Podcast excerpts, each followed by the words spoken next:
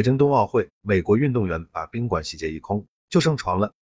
随着北京冬奥会的闭幕，除了韩国，各国都已经取得自己满意的成绩，闭幕式后都纷纷打包行李回家。但美国运动员打包的一幕，却逗笑全国人民。外国运动员对冰墩墩的喜爱早已不是秘密，几乎每个运动员回国都想带几个回去。近日，美国运动员的一段视频在网络上了热搜。视频中，一名美国女运动员正在打包行李准备回家，由于服务员告诉他们可以带走房间内的一些使用过的物品，于是这名运动员就把房间内的冰墩墩系列的三个抱枕、一个钥匙链、一个吉祥物，甚至连印有冰墩墩的旗子也不愿意放过，喜悦与兴奋写满脸上。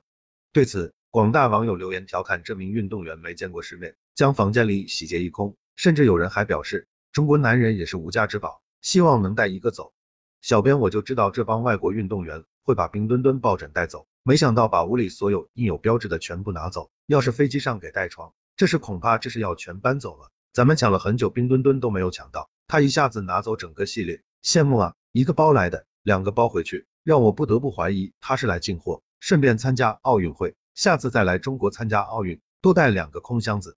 其实外国人拿的越多，我们就应该越开心。这证明我们的奥运会办得很成功，一面小旗子都能让外国人爱不释手，这就是软实力啊！